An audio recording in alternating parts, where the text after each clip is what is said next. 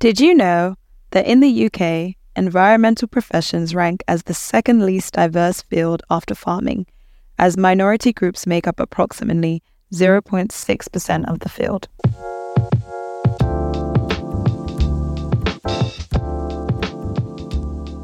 Hello, everyone, and welcome to the latest episode of the Your Sustainable Friend podcast. Today's episode is the final installment in the series Sustainability Changemakers Black Voices in Green.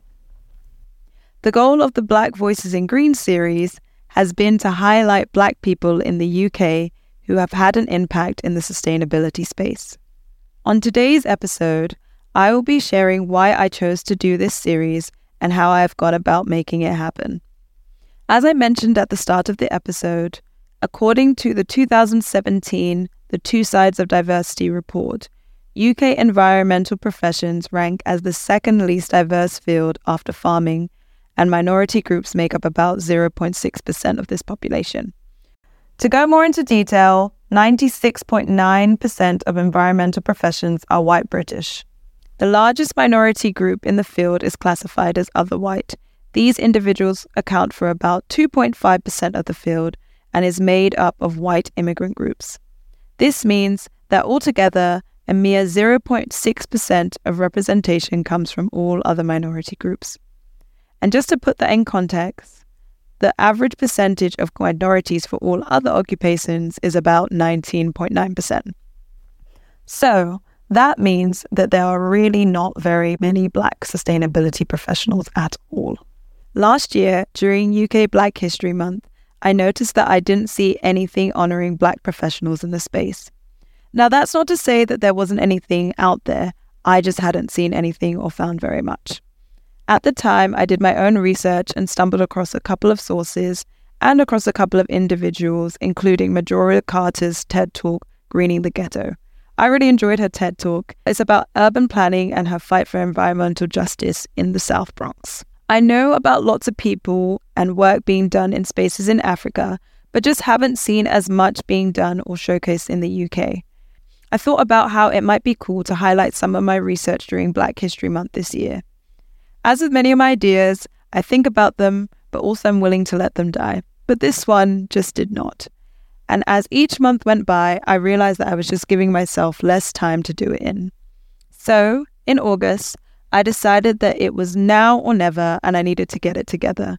So I reached out to a recruiter at ACRE, the sustainability recruiting agency, and asked if she could introduce me to Black professionals in the field. And the recruiter so graciously agreed, which I'm very grateful for. I also reached out to those in my network and asked people who I knew in the sustainability space to put me in contact with any individuals they thought might be willing to take part in the series. And thus, Black Voices in Green came alive. Why did I do this series? I felt it was important to highlight these Black voices because I tend to hear from and about the same people in the sustainability space, and I wanted to hear and see some new voices. I also wanted to create a space to amplify these voices and for people to toot their own horns and talk about the work they're doing. One thing I thought was interesting and that I noticed when I conducted interviews is that so many people highlighted their colleagues or quote unquote ordinary people as those who they admired most in the space.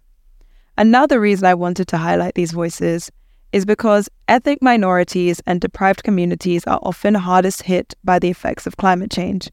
And in most cases, they are also the people who contribute least to the problem.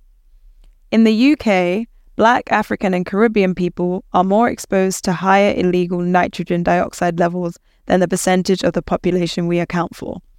This is also similar in the global south, as many of the countries that will be most impacted by the climate crisis are also those who contribute the least to it. In fact, if you look at the results of World Overshoot Day, which is the day that each country's resource use and demand on nature exceeds the Earth's capability to replenish it within the year, many of the countries in the global south do not even make the list at all. Our voices are very important in this space, and I want to encourage those who care and do work in the sustainability space to please continue to do so. I also want to encourage those who are interested in sustainability careers to please look into joining the field or implementing sustainability into your job roles. And before I end this episode, I'd like to thank every single person that I reached out to. It was so nice seeing people be so willing to join in and support. During my pre interview discussions, I told my interviewees my idea and also confessed that I was making it up as I went along, but I just knew that I wanted to do something.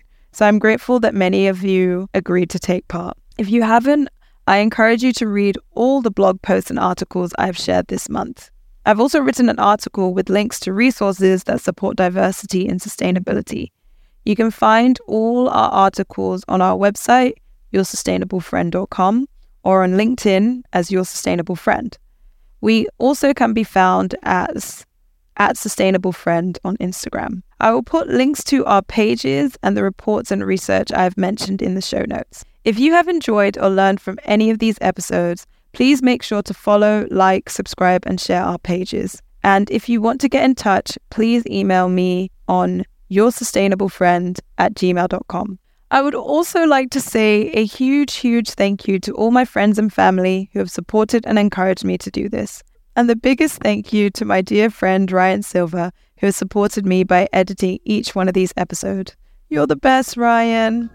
Thank you all for listening, and we will see you all in our next series.